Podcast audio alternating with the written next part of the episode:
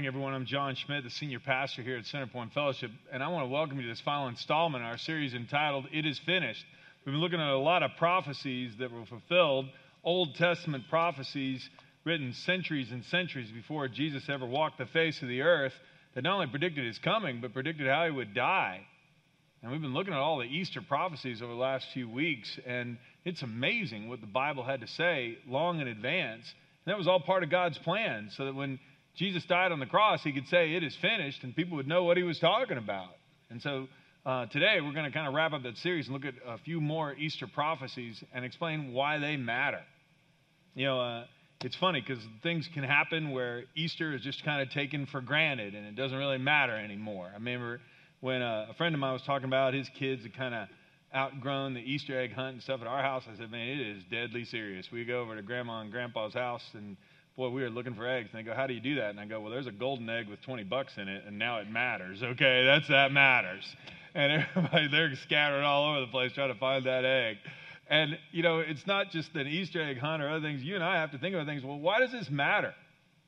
I mean, why does it matter that all this was prophesied? Well, today I want to give you some very good reasons because the Bible makes it clear that God wanted us to know what was going on because this is part of His plan. His plan is to rescue us from sin and death and he's been planning that since before the world began. I got good news for you this morning. I want to have a word of prayer, and we're going to jump right in. Heavenly Father, I thank you for Easter Sunday, and it matters that we're here. It matters this was prophesied. It matters those prophecies were fulfilled. And Father, today I pray that you will encourage our hearts and strengthen our faith as we look at your word together. I pray that you will speak and move me out of the way and say whatever you want said to us on this Easter Sunday morning. In the name of Christ we pray. Amen. Now, there was a greeting that there's a greeting that Christians have used all throughout the centuries on not only on Easter Sunday, but all throughout the year too, but especially on Easter Sunday, where the speaker will stand up and say, Christ is risen, and the congregation replies back, He is risen indeed. So let's try that because we're going to use that a couple of times during this message because we need to be reminded of this because this is important. Christ is risen. okay, let's try one more time. Christ is risen. He is risen indeed. He is risen indeed. And you'll see in these prophecies why that's so important. It's important that we understand it, it's important that we know what happened, and it's important that we believe it. And in Luke 24, Luke records for us three events that happened, or three segments during that first Easter Sunday that helped drive this home and how all the prophecies were fulfilled. Point one on your outline starts with early Easter Sunday morning. On Easter Sunday morning, Jesus' followers realized that he had prophesied his own death and resurrection numerous times. Here's the way it went down, according to Luke. But very early on Sunday morning, that first Easter Sunday morning, the women went to the tomb, taking the spices they had prepared. They found that the stone had been rolled away from the entrance.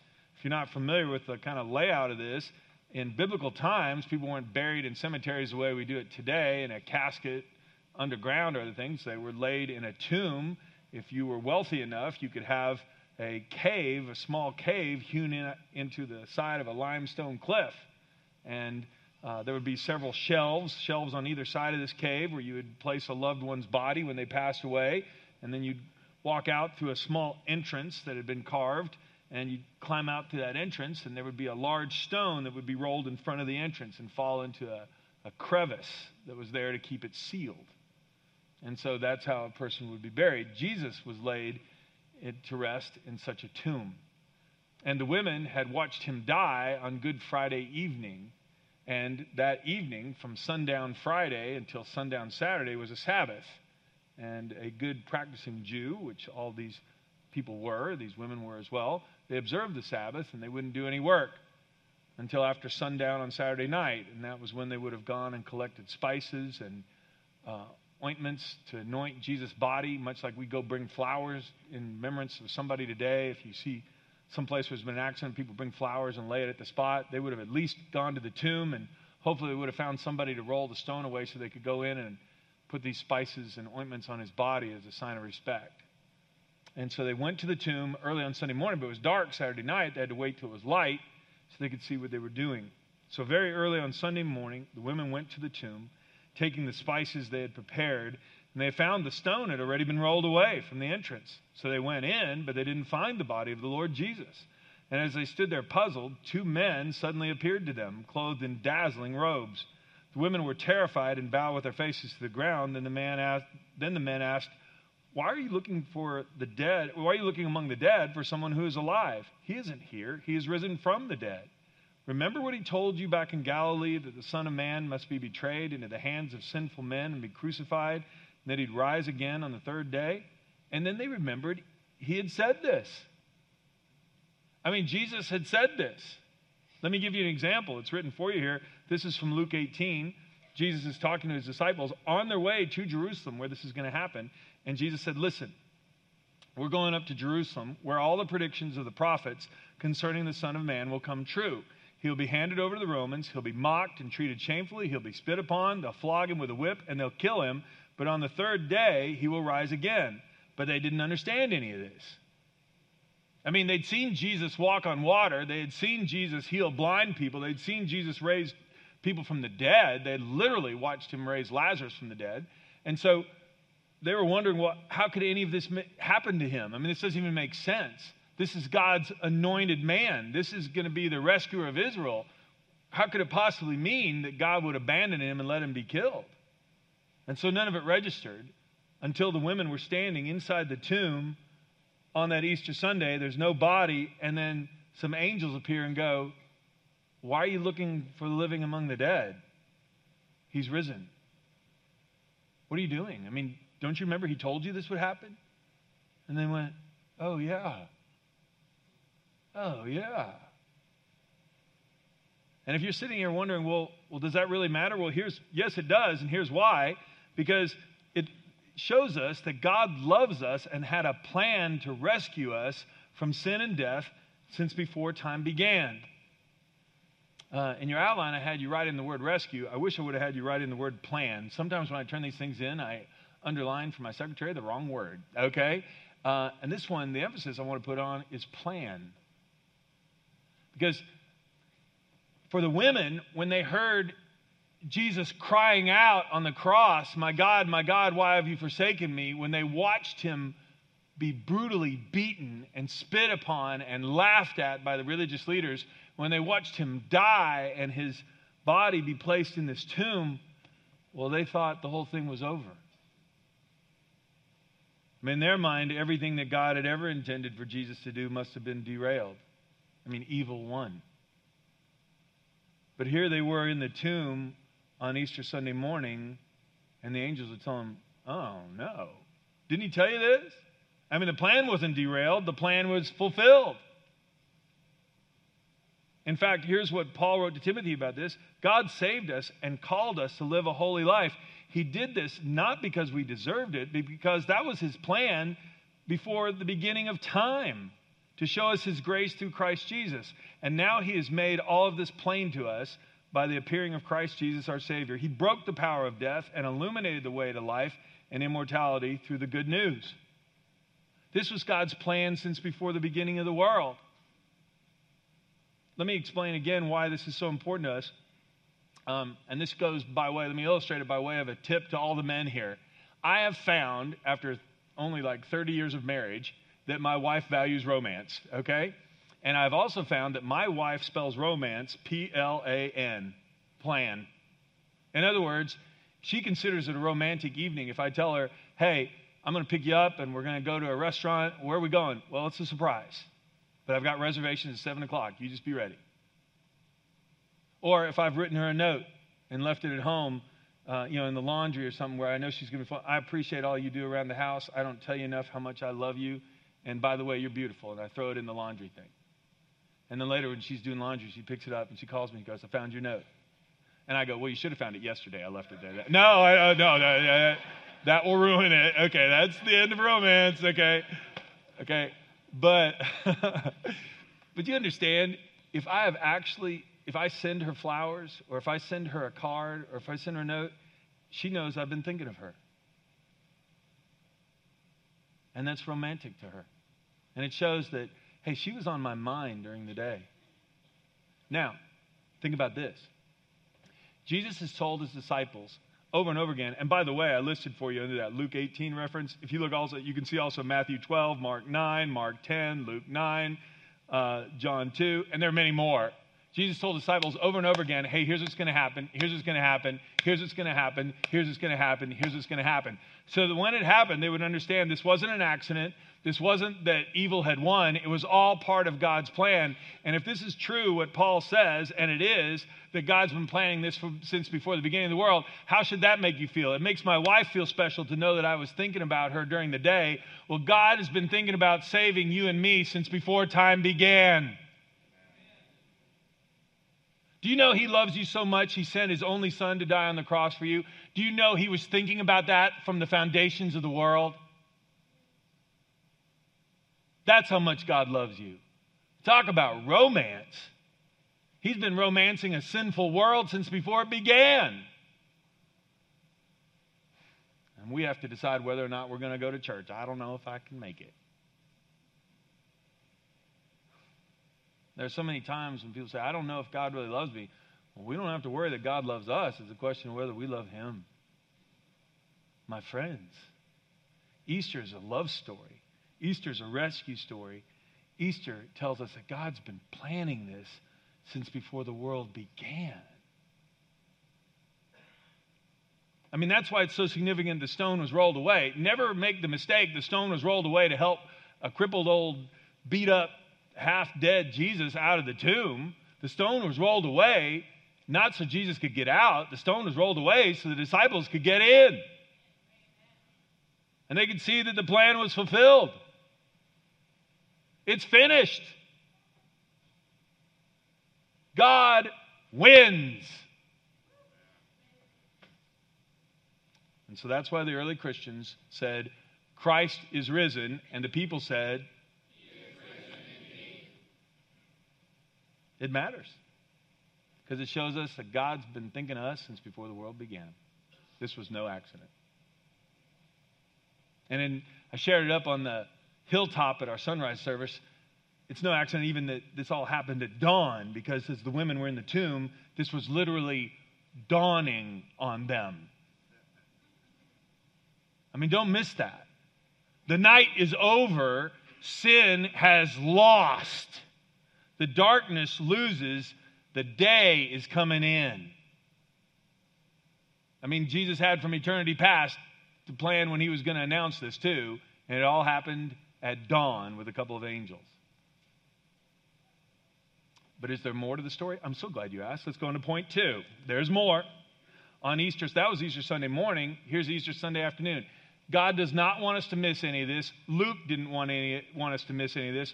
Luke was a guy who wrote the Gospel of Luke and the book of Acts in the New Testament. Luke was a medical doctor. He was very thorough. He researched everything. He interviewed the disciples, he interviewed Mary, he interviewed people about, hey, what happened here when Jesus was born and what happened when he died?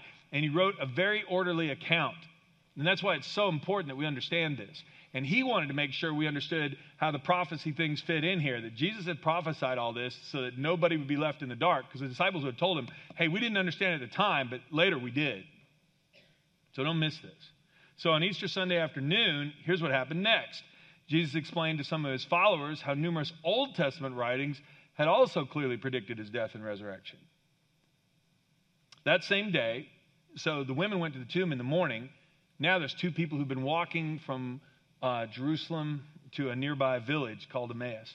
That same day, two of Jesus' followers were walking to the village of Emmaus, seven miles from Jerusalem.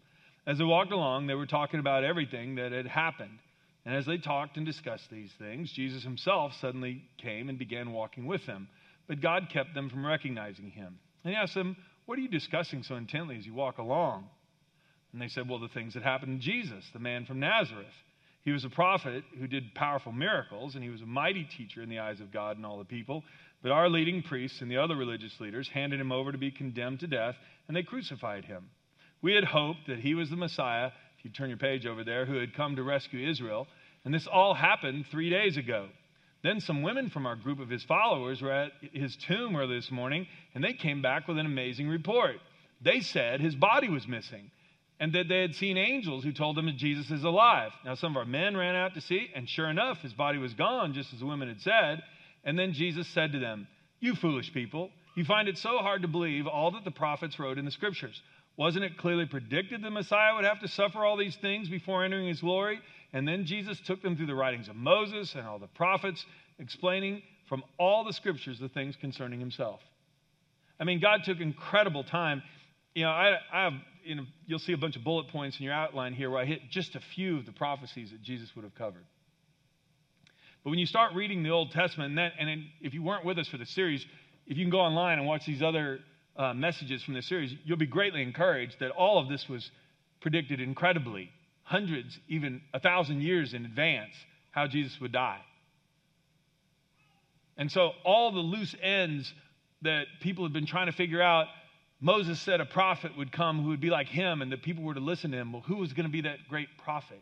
And David said that God would send someone from his line who would sit on his throne forever, a descendant of David who would be a king forever. Well, who would that be? And there were all these strands woven throughout history, and Jesus said, Well, they all come together in me. Here are a few of the prophecies. See if any of this resonates. If you're familiar with the resurrection story at all, they will. And again, if you're confused about this, just get online and watch some of these. We've unpacked these, but I, I just repeat a few of them here for highlights and throw in a few more. He was led like a lamb to slaughter, and as a sheep is silent before the shearers, he did not open his mouth. That wasn't taken from the Gospels that were recorded when Jesus was silently led away to his crucifixion. That was taken from Isaiah 53, that was written 700 years earlier. They've pierced my hands and feet. They divide my garments among them and cast lots for my clothing. That wasn't taken from the Gospels either. Those two statements were taken from Psalm 22, written a thousand years earlier. And if that isn't impressive enough to you, understand this piercing their hands and feet, crucifixion didn't exist a thousand years before Jesus was crucified. How could they have possibly known that? Nobody had ever seen anyone crucified. They divide my garments. We read that. The Lord protects all his bones. Not one of them will be broken. That's Psalm 34:20. Jesus was murdered, nailed to a cross between two criminals. The legs of the criminals on either side of him were broken, so they would die faster. But when they came to Jesus, they could see he was already dead, so they didn't break his legs. He was buried like a criminal. He was put in a rich man's grave. This is the tomb I was talking about a minute ago that was donated by a wealthy man who's a secret follower of Jesus. You will not abandon me to the grave, nor will you let your Holy One see decay. Nobody had ever understood that. They went, What does that mean? Until Jesus rose from the dead and went, Oh, well, that was fulfilled. I hope you understand these things. And there are many, many more. This is just a little tiny tip of the iceberg when it comes to prophecies because Jesus would have walked along the road. He would have shown them at least these prophecies and many more and said, Guys, what, what would it take for you? Did nobody ever read any of this stuff? Well, we had hoped he was the Messiah. What do you mean you hoped he was the Messiah? Of course he was the Messiah. He had to fulfill all this stuff. What do you think that means? Here's why it matters we can trust God to keep his promises. Look, if all the promises that were written in the Old Testament times here were fulfilled in the New Testament times, and I can sit there and go, well, here's what it said in Psalm 22, and here's how it was carried out in the Gospels, here's what it said in Isaiah 53, and here's how it was carried out in the Gospels. If I can trust that the word is true from start to finish, well, then I can not only trust the Old Testament promises, that, promises and prophecies that were carried out in New Testament times, I can trust the New Testament prophecies that are going to be carried out that are in the future. And the promises that God has for me. Here are three promises, and there are many more on these too, but here are three I think that would matter to each one of us. I hope these matter to you. 1 Corinthians 15 55. O death, where is your victory? O death, where is your sting? For sin is the sting that results in death, but thank God he gives us victory over sin and death through our Lord Jesus Christ. If that's good news, would you say amen? amen? Well, if Jesus didn't rise from the dead, then there is no victory. But the stone was rolled away so the disciples, so the women could get in, and later the disciples could get in, and they could see that he wasn't there. He wins. Come and see for yourself. Why are you looking for the living among the dead? He's risen, just as he said, he's stronger than death. Jesus wins. Don't miss it. It matters. Here's why else it matters. Another place in 1 Corinthians 15. Paul is talking about the resurrection, why it matters, because there are people who are doubting it. by the time he wrote this letter to the Corinthian believers. When you put a seed into the ground, it doesn't grow into a plant unless it dies first. And what you put in the ground is not the plant that will grow, but only a bare seed of wheat or whatever it is you're planting. Well, it's the same way with the resurrection of the dead. Our earthly bodies are planted in the ground when we die, but they'll be raised to live forever. Paul said, if you want to know what your heavenly body will be like, I mean, after we die, what happens?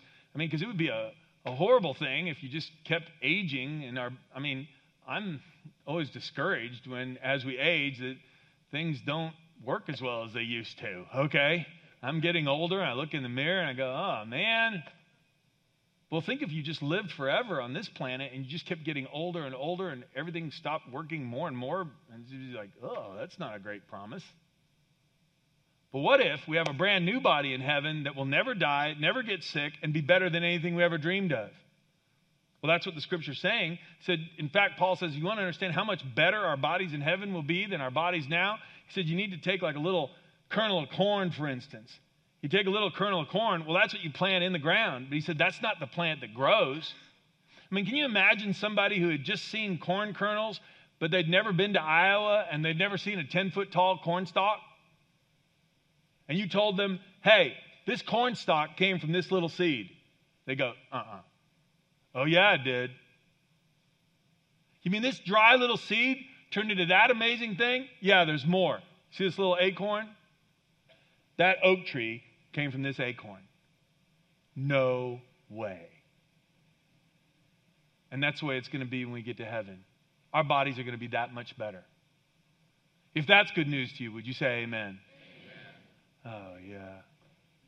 I mean, some of you know my father died almost five years ago now from Alzheimer's and um, complications and other things, and he'd been suffering from that for a long time. And do you know I have complete 100% assurance that he has a brand new body in heaven? His mind is 100% clear. He will never be touched by Alzheimer's ever again. He's going to live forever there in the presence of Jesus, and so will I. Now, if Jesus didn't rise from the dead, then all that's just wishful thinking. But if he did rise from the dead, and he did, let's be clear on that, then all this is true. There's more. Jesus told his disciples before he was crucified, he told them this was going to happen. He said, But look, don't, don't be sad. Now, now, don't be sad on me. Because I'm going to prepare a place for you. When everything's ready, I'll come and get you, so you'll always be with me where I am. I'm going to prepare a place for you in heaven. When everything's ready, I'll come get you. Well, how do we know he knows the way? Because he went there and he came back. But my friends, if Jesus didn't rise from the dead, then he's just another guy who made a lot of big promises and we don't really know what happened to him. But if the tomb is empty, and it was, then Jesus knows how to conquer death, he knows how to conquer sin. He's getting everything ready for us in heaven, and one day soon he's going to come back and get us. And so it matters. It matters that Christ is risen. And all the people said? No, like half the people said that. Okay. Christ is risen. Well, if you're hoping for an eternal life, if you're hoping for a place in heaven, if you're hoping that you'll have a brand new body that will never die again, it matters. It's funny because sometimes at Easter people say, John, you get really kind of wound up. You get kind of shouting loud about this. And I go, yeah, and it's the reason why is because point three here on Easter Sunday evening, so we hit the morning, we hit the afternoon, now we're on evening of the same day. The two guys who were walking, uh, I didn't have time to put all the text in here. God opened their eyes and they realized they'd been talking to Jesus when they sat down to eat a meal with him. Well, they booked it back, those seven miles back to Jerusalem. It was the first Christian 10K. Okay, that's what that was, okay? They booked it back to Jerusalem and they came to the disciples and they said, We just saw Jesus. He's alive. And they go, Yeah, he appeared to Peter. And the women at the tomb this morning swear he's alive. And while they were talking, here's what happened Jesus was suddenly standing there among them. I mean, he's got this brand new resurrected body that's not limited by time and space. Peace be with you, he said. But the whole group was startled and frightened, thinking they were seeing a ghost. Why are you so frightened? He asked. Why are your hearts filled with doubt? Look at my hands, look at my feet. You can see that it's really me. Touch me and make sure that I'm not a ghost, because ghosts don't have bodies as you see I do. As he spoke, he showed them his hands and his feet, where they could see the nail holes where it had been pierced on the cross. It's me. Still, they stood there in disbelief, filled with joy and wonder. Then, they, then he asked them, You got anything to eat? And so they gave him a piece of broiled fish, and he ate it as they watched. And don't think here, oh, okay, well, that's the acid test because ghosts don't like fish. That's not the point, okay? The point is not that. The point is that he was real. You got anything to eat? Well, then let me eat that. I'm not a figment of your imagination. I'm not some phantom. I'm not a hallucination. I'm really here. It's me. Then he said, When I was with you before, I told you everything that was written about me in the law of Moses and the prophets and the Psalms that must be fulfilled. I mean, he's going back to this again. I mean, the angel reminded the women in the tomb. Didn't you remember what he said? When he was on the road with the two men going to Emmaus, he said, Don't you remember what was told? And haven't you read the scriptures? And now with the disciples, he's going back one more time. If you read the scriptures, you'll understand this was me. And it's why we put such a premium on reading the Bible at this church, because if you and I will read the Bible, God will show us who He is. I told you everything that was written about me in, uh, in the law of Moses and prophets and the Psalms that it must be fulfilled. And then He opened their minds to understand the Scriptures. And by the way, I'm going to promise you, if you and I will be diligent to read the Scriptures and pray that God will reveal Himself to us, He will always show Himself. The Holy Spirit will still open our minds. Don't miss that. And then he said, Yes, it was written long ago the Messiah would suffer and die and rise from the dead on the third day. It was also written that this message would be proclaimed in the authority of his name to all the nations beginning in Jerusalem. And here's the message There's forgiveness of sins for all who repent. You are witnesses of these things, of all these things. And now I will send the Holy Spirit, just as my Father promised. But stay here in the city until the Holy Spirit comes and fills you with power from heaven. Does this matter? Yeah, and here's why. And this is what I was trying to get to earlier and why I'm shouting loud about it on Easter Sunday morning. It matters because this means we have good news for all nations to hear. I mean, there was prophecy that he would suffer, that he would die, and he would be raised again. And Jesus said there's one more thing that was predicted in the Old Testament times that all the nations would come to know this. This is why Centerpoint has multiple sites and multiple locations, and why we spend so much time working on all that. We want as many people here to hear the truth as we can possibly tell.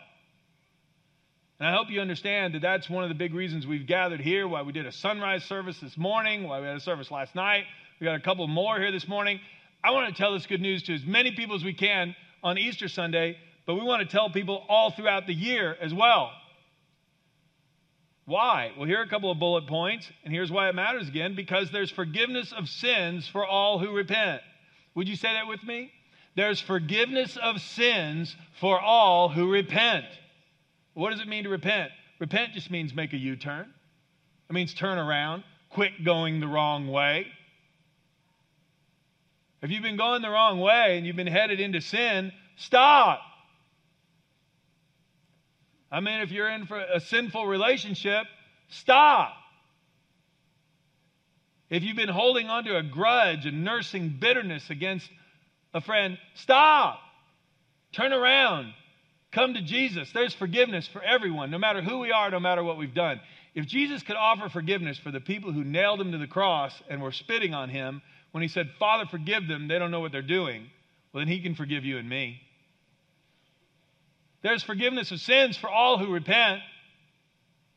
Listen to what was later said in the book of Acts. Peter was talking about this. He says, Repent then, turn around, come to Jesus, and turn to God so your sins may be wiped out, that times of refreshing may come from the Lord.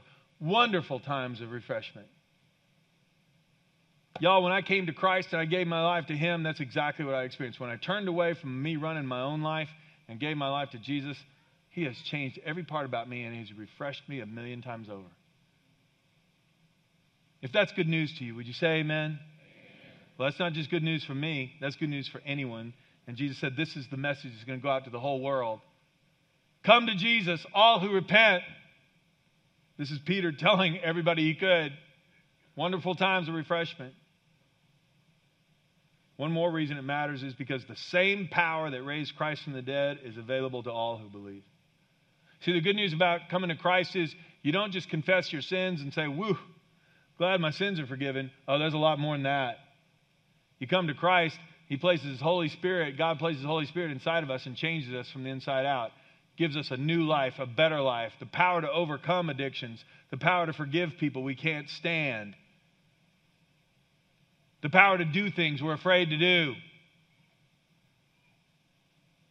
When Paul was writing the Ephesians about this, he said, I also pray that you will understand the incredible greatness of God's power for us who believe in him. This is the same mighty power that raised Christ from the dead and seated him in the place of honor at God's right hand in the heavenly realms, and that power is available to you and me. So, this Easter Sunday morning, I'm going to tell you that all these prophecies matter. They mattered enough that the angel brought it up to, the angels brought it up to the women in the tomb. The prophecies mattered enough that Jesus brought them up to the men walking on the road to Emmaus. They mattered enough that Jesus brought it up to the disciples so they would believe and be convinced. Man, I told the people on the hilltop at our sunrise service, I want to do outdoor services, and I love it because as you see the sun coming up and the new day dawning, it's, it's, a, it's an object lesson that the night is over and, and there's a new hope and there's a new day dawning right now. Just like the women at the tomb would have realized it, I want us to realize it so we'll be convinced. And why is it important we're convinced? So that we can go tell all nations this good news. Many times, I think some of us who've grown up in church have heard this a million times. We go, oh, yeah. But we forget how wonderful it is. And we forget that there was a time in our lives where we said, oh, thank God for Jesus. I hope you're convinced today. If not, you can come to my office. I can shout at you in private. let's just pray together and let's ask God to convince us of these things. Lord, I don't need to shout at people. Well, if I do, then Lord, give me enough strength to shout. But Lord, I want us to be convinced of these things. I thank you the angels met the women at the tomb. I thank you, Lord, that Jesus met the men on the road to Emmaus. I thank you that he appeared to the disciples and he just wanted them to be convinced that everything he said was true. And Father, if everything you've said about him was true, then everything you've said about us is true. Lord, just convince us of the fact that Jesus is risen from the dead, just as he said. Convince us of the fact, oh Heavenly Father, that anyone can come to him and our sins can be forgiven if we'll just repent. Convince us, Lord, that if we come to you, we don't have to fear death because you conquered death. Convince us, Lord, that you can give us new life filled with power in the name of Jesus. And then convince us, Lord, that the whole world needs to hear this. What is more important than sharing this? I pray these things on this beautiful Easter Sunday morning. In the name of Christ, our risen Lord. Amen. Christ is risen.